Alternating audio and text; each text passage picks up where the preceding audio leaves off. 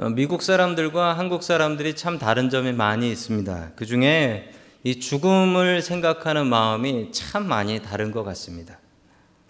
뭐 죽음을 좋아하는 민족은 없습니다. 미국 사람도 죽음이 싫고 한국 사람도 죽음이 싫습니다. 그런데 이 한국 장례 예배를 가면 목사가 해야 될 역할이 될 수 있으면은 어, 울리는 것입니다. 될 수 있으면 될 수 있으면 슬픈 거예요. 그런데 미국 장례식은 제가 처음 가서 놀란 게 이제 뭐 돌아가신 분을 생각하면서 아니 뭐 농담도 하고 웃기도 하더라고요. 장례식 때. 이거 한국에서 목사가 장례식 때 사람을 웃겼다 그러면 아마 어, 그 교회 못 다닐 겁니다. 한국에서 이제 염을 하죠. 입관을 한다라고 하죠. 관에다가 관에다가 시신을 모시는데 그거라고 나면 입관 예배를 드리고 나면 유가족들이 막 난리가 나요. 그냥 어, 우리 우리 부모님 내 사랑하는 사람 이제 관에 들어간다고 막 울고불고 난리가 나죠. 그런데 미국은 제가 처음에 미국 장례식 와서 아주 충격을 받았습니다. 멀리서 보니까 설마 관뚜껑이 반이 열려 있어요. 관뚜껑에 반이 열려 있고 거기 고인이 누워 계시고 그 뷰잉 한다라고 그러죠. 뭐 인사하시는 분, 꽃 놓으시는 분, 심지어는 뽀뽀하시는 분도 전 봤습니다. 아, 정말 그거는 저에게 큰 충격이었습니다. 이 미국 사람들은 이 죽음에 대한 생각하는 게 참 많이 다른 것 같습니다. 한국은 집 옆에 무덤이 있으면 귀신 나온다고 싫어하고 미국은 집 옆에 세메터리 공동묘지 있으면은 좋아한답니다. 예, 공기 좋고 공원이 하나 있는 거니까 얼마나 좋냐라고 생각을 한대. 심지어 미국 사람들의 한 45% 정도는 나이 60이 되기 전에 자기가 묻힐 무덤을 준비한다라고 해요. 오늘은 죽음과 부활에 대한 이야기를 같이 나누고자 합니다. 바울은 이 고린도 전서 15장에 별명을 아예 붙여버렸습니다. 부활장, 부활에 대한 이야기를 나누고 있습니다. 오늘 부활의 말씀을 통하여서 우리가 죽음을 다시 한번 생각해 보며 어, 부활에 대한 소망을 가질 수 있기를 주님의 이름으로 간절히 축원합니다. 아멘. 첫 번째 하나님께서 우리에게 주시는 말씀은 죽음을 연습하라라는 말씀입니다. 죽음을 연습하라. 여러분 이게 자살할 준비해라라는 얘기가 절대 아닙니다. 죽음을 연습한다라는 것은 무슨 이야기일까요?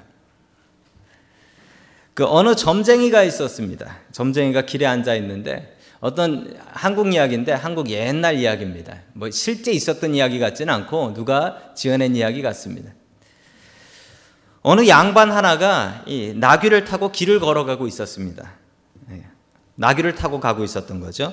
그런데 점장이가 옆에 길에 앉아 있던 점장이 포춘 텔러 하나가 이렇게 얘기한 거예요. 허허 애군이 끼었어. 당신 오늘 한 시간 안에 죽어. 라고 얘기를 했습니다.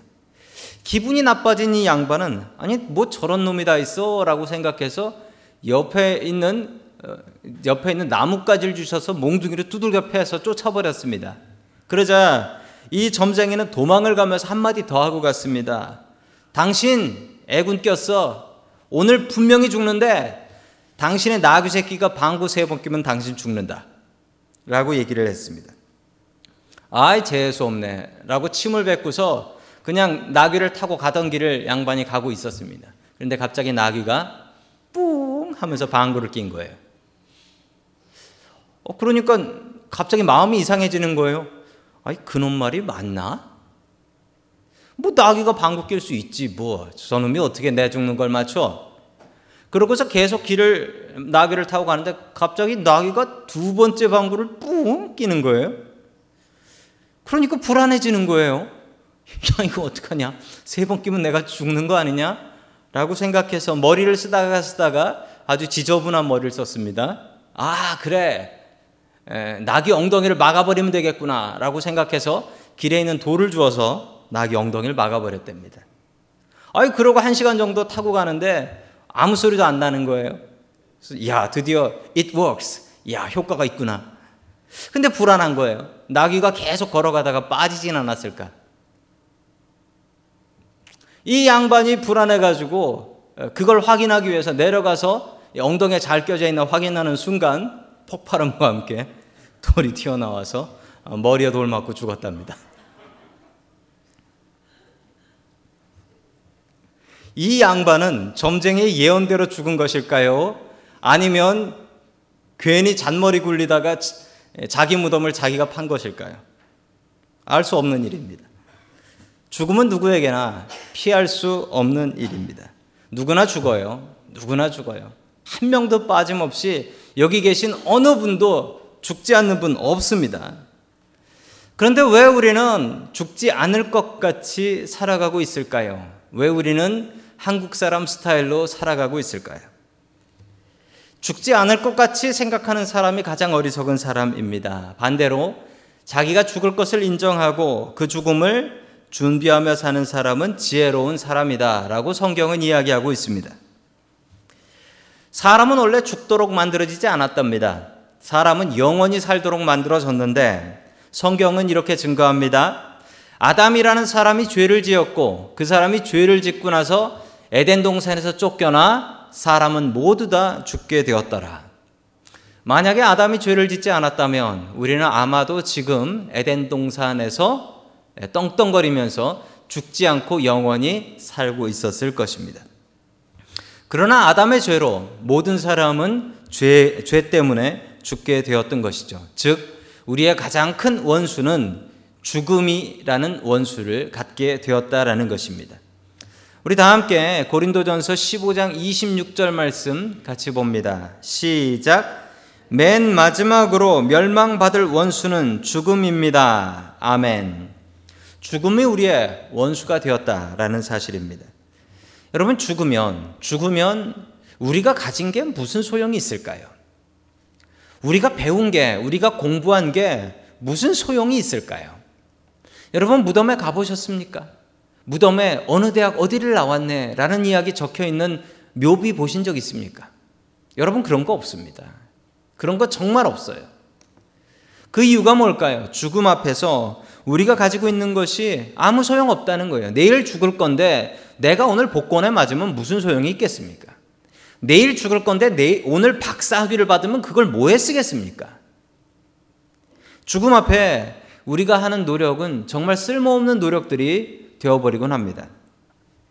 제가 전에 다니던 교회에 어느 교회를 열심히 나오시는 권사님 한 분이 계셨어요. 그런데 그 권사님이 어느 날 하루 부탁을 해요. 우리 남편 신방 좀 해주세요. 라고 부탁을 했습니다. 근데 저는 그, 그분의 남편을 몰라요. 왜 모르냐면 그분의 남편은 교회를 안 다니세요. 안 다, 한, 한 번도 안 나오셨기 때문에 저는 그분을 뵌 적도 없어요. 그런데 그분 말씀이 내 남편이 나이 70 넘어서 백혈병에 걸렸습니다. 그러니 가서 신방 좀 해주십시오. 그래서 신방을 갔습니다. 신방을 갔는데 이 분위기가 좀 심상치 않아요. 병원의 특실이에요. 제일 큰 방. 제일 큰 방에 혼자 계신 거예요. 그리고 그 진료하는 의사 선생님들이 오셔서 환자한테 인사를 해요. 안녕하십니까? 인사를 하고 진료를 해요. 이분의 정체는 무엇일까요?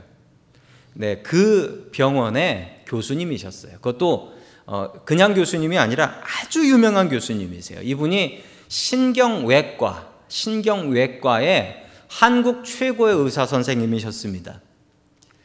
그리고 진료하는 분들은 어, 그분의 제자들이었어요. 이분에게 진료를 받으려면 이분을 한 번 얼굴을 만나려면 몇 달을 기다려야 돼요. 이분에게 수술을 받으려면 몇 년을 기다려야 된대요. 심지어는 이분이 끝내 돌아가셨는데 이분 이름으로 그 신경외과에 이분 이름 들어간 학술상이 있어요.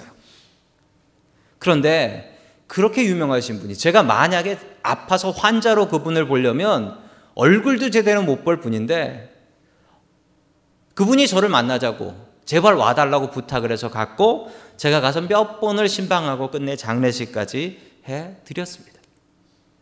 그걸 보면서 제가 뭘 느꼈냐면 야 저분이 그렇게 유명한 학자시고 저분이 그렇게 존경받는 분이고 그게 죽음 앞에서는 별 소용이 없더라는 겁니다. 죽음 앞에서는 자기가 가진 것, 자기가 가진, 공부한 것, 명성, 권력, 죽음 앞에서 아무 소용 없다라는 겁니다. 여러분, 그런데 바울은 죽음의 의미를 다른 의미로 받아들입니다. 우리 다 함께 고린도전서 15장 31절 같이 봅니다. 시작. 형제 자매 여러분, 나는 감히 단언합니다. 나는 날마다 죽습니다. 아멘. 여러분, 이게 무슨 말일까요? 이게 무슨 말일까요? 아니, 그 죽기 싫은 죽음을 이 바울은 매일매일 연습하듯이 죽는다라는 겁니다. 그러면 바울이 뭐 자살 준비를 했다는 얘기일까요? 그 얘기는 아닙니다. 여러분, 바울이 죽음을 연습했다라는 것은 매일매일 나 자신을 죽인다라는 것입니다. 우리가 분명히 인정하고 싶지 않아도 인정해야 될 사실은 우리가 죽어야지 살 수 있다라는 사실입니다. 죽어야지 부활할 수 있어요. 어느 목사님이 물어봤대요. 여기 여기 부활하고 싶은 분 손 들어 보십시오라고 했더니 교인들이 다 손을 들었대. 그런데 목사님이 다시 물어보셨대요. 오늘 부활하고 싶은 분 손 들어 보세요라고 했더니 손든 사람 다 내리더래요. 왜 내렸을까요? 오늘 부활하려면 오늘 죽어야 될 거 아니에요. 먼 날 부활을 하고 싶어요. 그런데 당장 부활하려면 일단 죽어야 돼요. 싫어요. 그래서 손 다 내리더랍니다.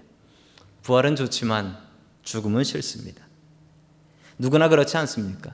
그렇지만 여러분 분명한 사실 하나는 죽어야 산다라는 거예요. 이것을 예수님께서 보여주셨어요. 예수님께서 먼저 돌아가셨죠? 그러고 나서 살아나셨죠. 이 순서 바꿀 생각하지 마십시오. 바뀌지도 않습니다. 여러분, 우리가 부활하기 위해서 먼저 죽어야 됩니다. 죽어야 사람, 삽니다. 여러분, 죽지 않아서 문제예요. 항상 죽지 않아서 문제예요. 교회 다녀도 죽지 않는 나 자신이 문제예요. 너무 강해. 내 욕심이 너무 강하고 내 고집이 너무 강해서 교회 아무리 나와도 변하는 게 없어요. 예수님을 주인이라고 불러요. 주님, 주인님이라고 불러요. 그런데 예수님은 그냥 바지 사장님으로 세워놓고 진짜 주인은 나예요. 주인님이라고 부르긴 하지만 진짜 주인은 나여서 주님, 내가 원하는 게 있으니 내 원하는 거 좀 들어주시죠.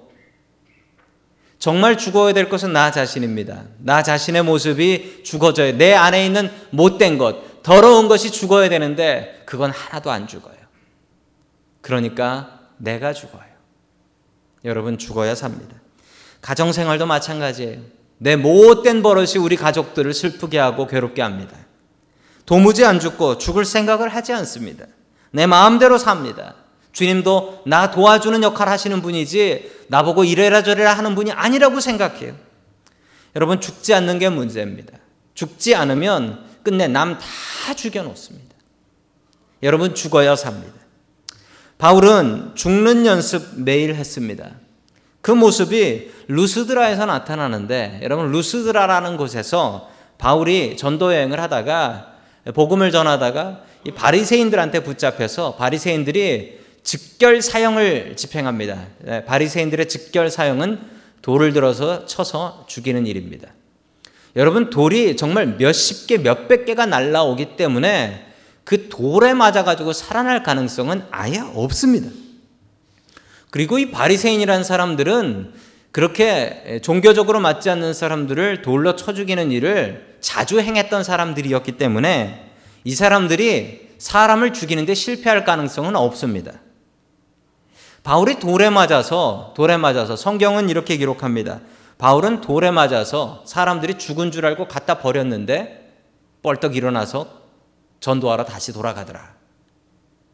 여러분 저는 바울이 그때 죽은 줄 알았던 게 아니라 전 죽었다고 확신합니다. 왜냐하면 이 바리새인들은 아주 specialist, 특별한 사람들이었기 때문이죠.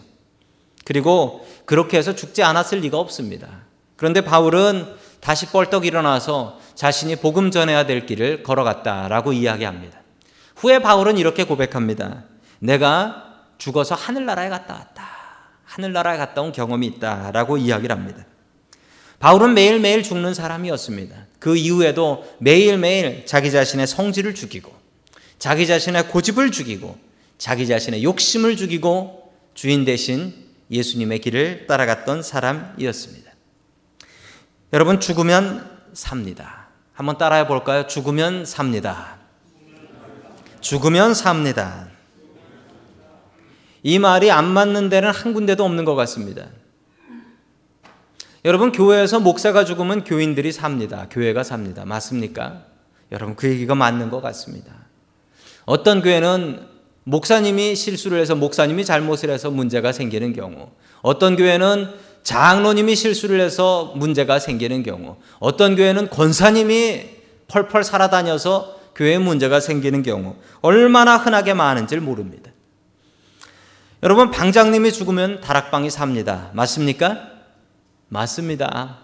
방장님이 힘이 너무 좋아서, 방장님이 은혜를 너무 많이 받아서 다락방 가면 우리는 한마디도 못하게 하고 방장님이 한 시간씩 설교를 해. 그러면 여러분 어떻게 하시겠습니까? 그 다락방 가시겠습니까? 아마 다 도망가실 거예요. 다락방장이 죽으면 다락방이 삽니다. 사장님이 죽으면 가게가 사나요? 맞습니다. 사장님이 종업원 살려주고 사장님이 손님들 살려주고 그러면 그 가게 잘 되는 거예요. 반대로 주인이 왕이다. 내가 왕 되려고 가게 하지. 주인이 힘이 세가지고 주인 고집대로 왕 노릇하고 있으면 종업원 뛰쳐나가고 손님들은 꼴 보기 싫어서 안 오고 그럼 그 가게 망합니다. 주인이 죽어야 가게가 삽니다. 가정도 마찬가지입니다. 여러분 가정에 아버지가 왕처럼 군림하고 있으면 그 집이 살까요? 여러분 그 집 망합니다. 엄마가 여왕처럼 하고 있으면 그 집이 살까요? 그 집도 망합니다. 애들이 왕자 공주같이 하고 있으면 그 집이 살까요? 그 집도 망합니다. 모두가 다 함께 죽는 나 자신을 죽이고 나 자신을 양보하고 나의 못된 고집과 나의 습관을 던져버리는 그 가정이 살 수 있습니다. 여러분 죽어야 삽니다. 그 지혜를 아십시오. 바울은 매일매일 죽노라라고 고백하며 자기 자신의 죽음을 연습했습니다. 여러분 죽으면 삽니다. 그 사실 명심하시면서 하루하루 나 자신의 못된 습관, 습성, 고집들 죽여 나아가며 우리의 죽음을 준비하는 저와 여러분 될 수 있기를 주님의 이름으로 간절히 축원합니다. 아멘.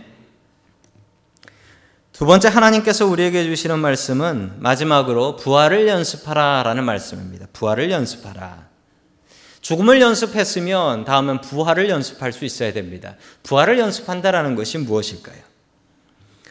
고린도 교회는 영적인 교회였습니다. 얼마나 영적인 교회였냐면 방언을 했어요. 교인들이 방언을 하는 사람들이 아주 많았어요. 그리고 예언을 하는 사람들도 많아서 이 교회가 어떻게 될 것입니다. 당신 앞으로 어떻게 될 거요? 이런 얘기를 예언을 하는 사람들이 많았습니다. 얼마나 많았냐면 너무 많아서 예배 시간에 서로 방언하고 서로 예언해서 순서를 정해야 될 정도였습니다. 대단히 영적인, 대단히 스피리추얼한 처치였죠. 그런데 여러분, 이 교회에 문제가 하나 있었는데 이 교회의 문제는 정말 말도 안 되는 문제였습니다. 이렇게 방언을 하고 이렇게 예언을 하는 영적인 교회가 부활을 믿지 않는 사람들이 있었다는 겁니다. 예수님께서 부활하신 것이 아니고 우리도 부활할 리 없다. 그러니 세상에서 즐기면서 살면 된다. 뭐 있어? 인생 한 번뿐인데. 혹은 이 땅에서 열심히 살지 않는 사람한테 부활이 어딨냐? 부활은 없으니 이 땅에서 최선을 다해 살아라. 여러분, 이런 생각을 갖고 계신 분 지금 이 자리에 계시진 않습니까? 죽으면 끝이다. 그러니까 똥밭에 굴러도 이승이 낫다. 여기서 사는 게 낫다.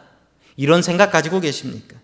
바울은 답답한 마음으로 고린도 전서를 쓰면서 15장은 마지막 끝내기 전에 특별히 부활에 대해서 할애를 하고 있습니다.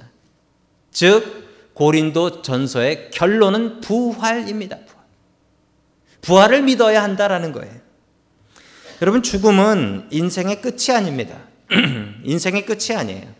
의사 선생님들이 하는 이야기입니다. 특별히 임종을 앞둔 죽음을 앞둔 환자들을 전문적으로 다룬 호스피스 병동의 의사 선생님들의 이야기입니다. 사람이 죽고 나면 몸무게가 갑자기 죽는 순간 21g이 감소한다라고 합니다. 크리스찬이 아닌 의사분들은 어, 인체에 있는 어떤 물질들이 나가기 때문에 21g 감소하는 거다라고 이야기를 하는데 어, 교회 다니는 크리스찬 의사 선생님들은 이것이 아마 영혼의 무게일 것이다라고 추측을 합니다. 호스피스 병동에서 일하는 분들 그리고 호스피스 병동에 입원하시는 분들은 보통 평균 2개월에서 3개월 정도면 하늘나라를 가신다라고 합니다. 그런데 이분들한테 공공연한 비밀이 있는데 죽는 사람이 마지막으로 허공을 향해서 이야기를 하면서 죽는다라고 해요. 허공을 향해서 누군가와 대화를 한다라는 겁니다. 그런데 이것을 보면서 이, 이 사람들이 나름대로 붙인 별명은 마지막 선물이라는 별명을 지었습니다. 마지막 선물. 뭐냐면 마지막 주신 선물이라는 거예요. 누군가와 대화를 한다라는 거죠. 아닌 분도 있지만 그런 분들이 참 많이 있다라고 해요. 누구와 대화를 하는 것일까요? 아주 유명한 책입니다. 2013년 아주 유명했던 책이고 어, 베스트셀러로 팔렸던 책인데 나는 천국을 보았다라는 책입니다. 저는 이런 류의 책을 별로 좋아하지 않습니다. 왜냐하면 이 사람의 경험을 우리가 알 수가 없지 않습니까? 이 사람이 천국을 갔다 왔다는데 이게 자신의 착각인지 뭐 환상을 본 것인지 그걸 알 수가 없지 않습니까? 그런데 이분의 책은 좀 다릅니다. 저 밑에 사진을 보시면 이분 그 주인공이신데 이분이 알렉산더라는 교수님이세요. 이분이 어떤 교수님이냐면 하버드 의대의 신경외과 전문이세요. 신경외과. 즉, 뇌와 의식에 대한 연구를 전문으로 했던 사람입니다. 세계 최고의 뇌, 뇌 전문 의사라고 해도 괜찮을 분입니다. 아주 유명한 의사분이세요. 이분에게 환자들이 죽었다가 살아났다라고 이야기를 하는 사람들의 이야기를 들었다고 합니다. 그런데 그 경험들을 듣고 나서 이렇게 생각했대요. 저 사람들이 아파서 헛것을 본 것이 분명하다라고 이분이 확신을 했대요. 임사 체험이라고 하죠. 거의 죽음을 앞둔 죽었다가 살아났다라는 사람들의 체험입니다. 이런 이야기들이 요즘 많이 나오는 이유가 그전에는 죽을 사람은 죽었답니다. 그런데 요즘 의학이 발달해서 죽을 사람이 살고 심장이 정지한 사람들도 CPR해서 살려내고 그 전기 충격 줘서 살려내고 이런 일이 생겨서 그전에는 죽을 사람은 그냥 죽었대요. 그런데 1970년대 이후로는 이, 이 심폐소생술이 발달을 해서 분명히 예전에는 죽은 사람인데 이 사람들을 다시 살려냈다라는 거죠. 근데 그 사이에 사람들이 무슨 이상한 경험들을 하더라는 겁니다. 이분이 2008년 11월 10일 54세라는 나이에 희귀한 질병에 걸려서 쓰러집니다.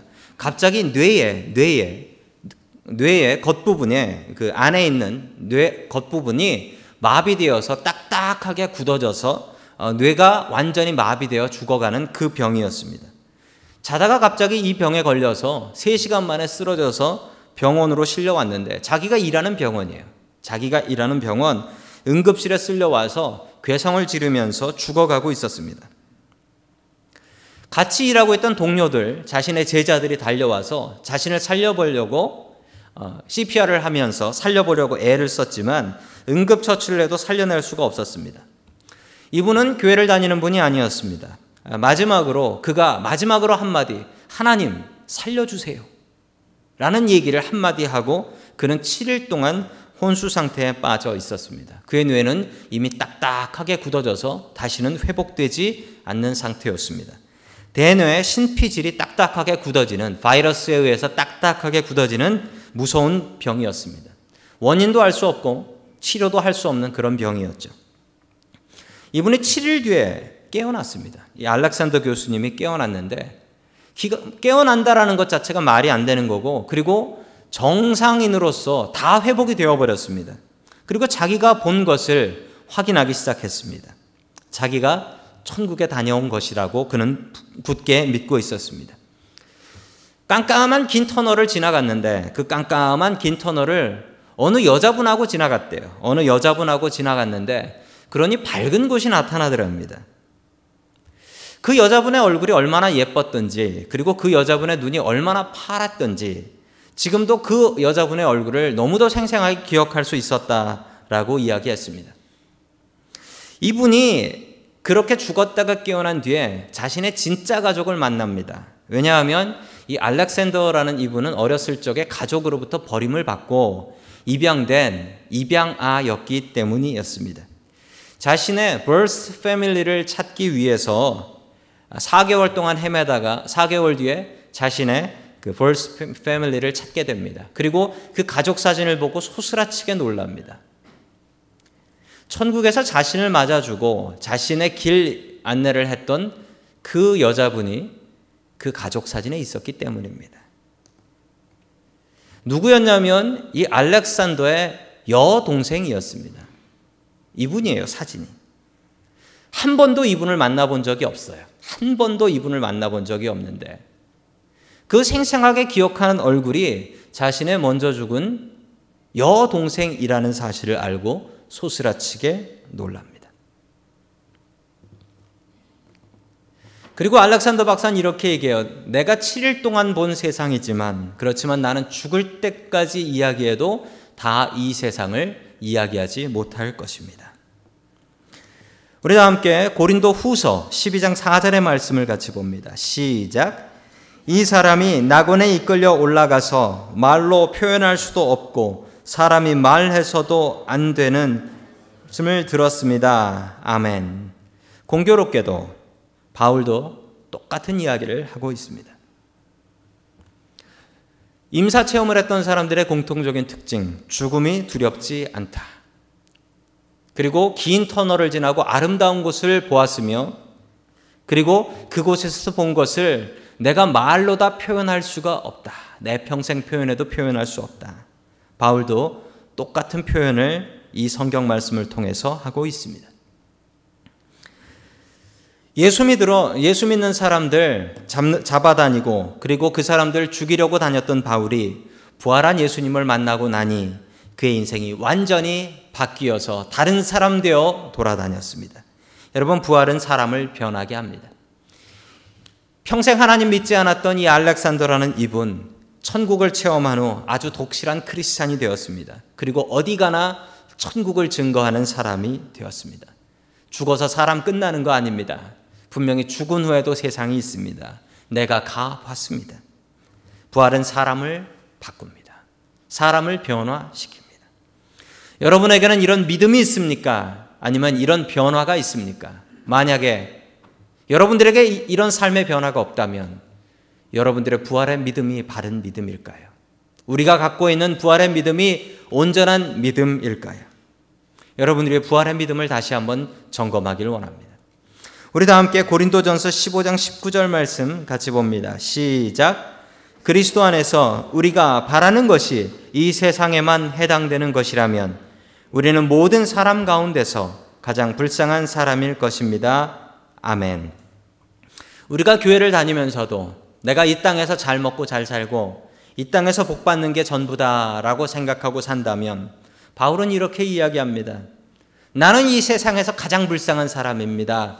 여기 모인 여러분들은 세상에서 가장 불쌍한 사람들입니다. 라고 이야기를 합니다. 귀한 시간 내셔서 주일 이 시간에 나오시는 것이 쉬운 일입니까? 귀한 헌금 내시면서 이 자리에 앉아 계신 것이 쉬운 일입니까? 만약 부활이 없다면 여러분들 우리가 이 세상에서 이렇게 예수 믿고 사는 것이 무슨 큰 의미가 있겠습니까? 그냥 착하게 살면 될 노릇이지. 바울은 이야기합니다. 부활이 없으면 나는 이 세상에서 제일 불쌍한 사람이고 나는 사기꾼 중에 사기꾼이다.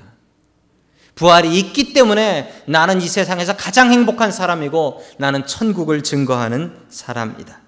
부활의 믿음 때문에 바울은 가장 행복한 사람이었고 삶에 큰 변화가 있었습니다. 여러분, 바울은 이야기합니다. 우리가 먼저 죽음을 연습해야 한다고. 매일매일 나 자신이 죽는 연습이 없다면 마지막 그날 우리가 죽을 때도 바르게 죽을 수 없다고. 또한 바울은 이야기합니다. 내가 부활한 주님을 만났노라고. 그리고 내가 천국에 가봤노라고. 부활은 분명히 있노라고. 우리가 매일매일 부활의 연습, 부활의 믿음을 갖고 살아야 한다고 우리에게 고백하고 있습니다. 바울의 이야기처럼 죽음과 부활이 남 이야기가 되지 않고 천국의 영생이 남 이야기가 되지 않고 우리들의 이야기가 될 수 있기를 주님의 이름으로 간절히 축원합니다.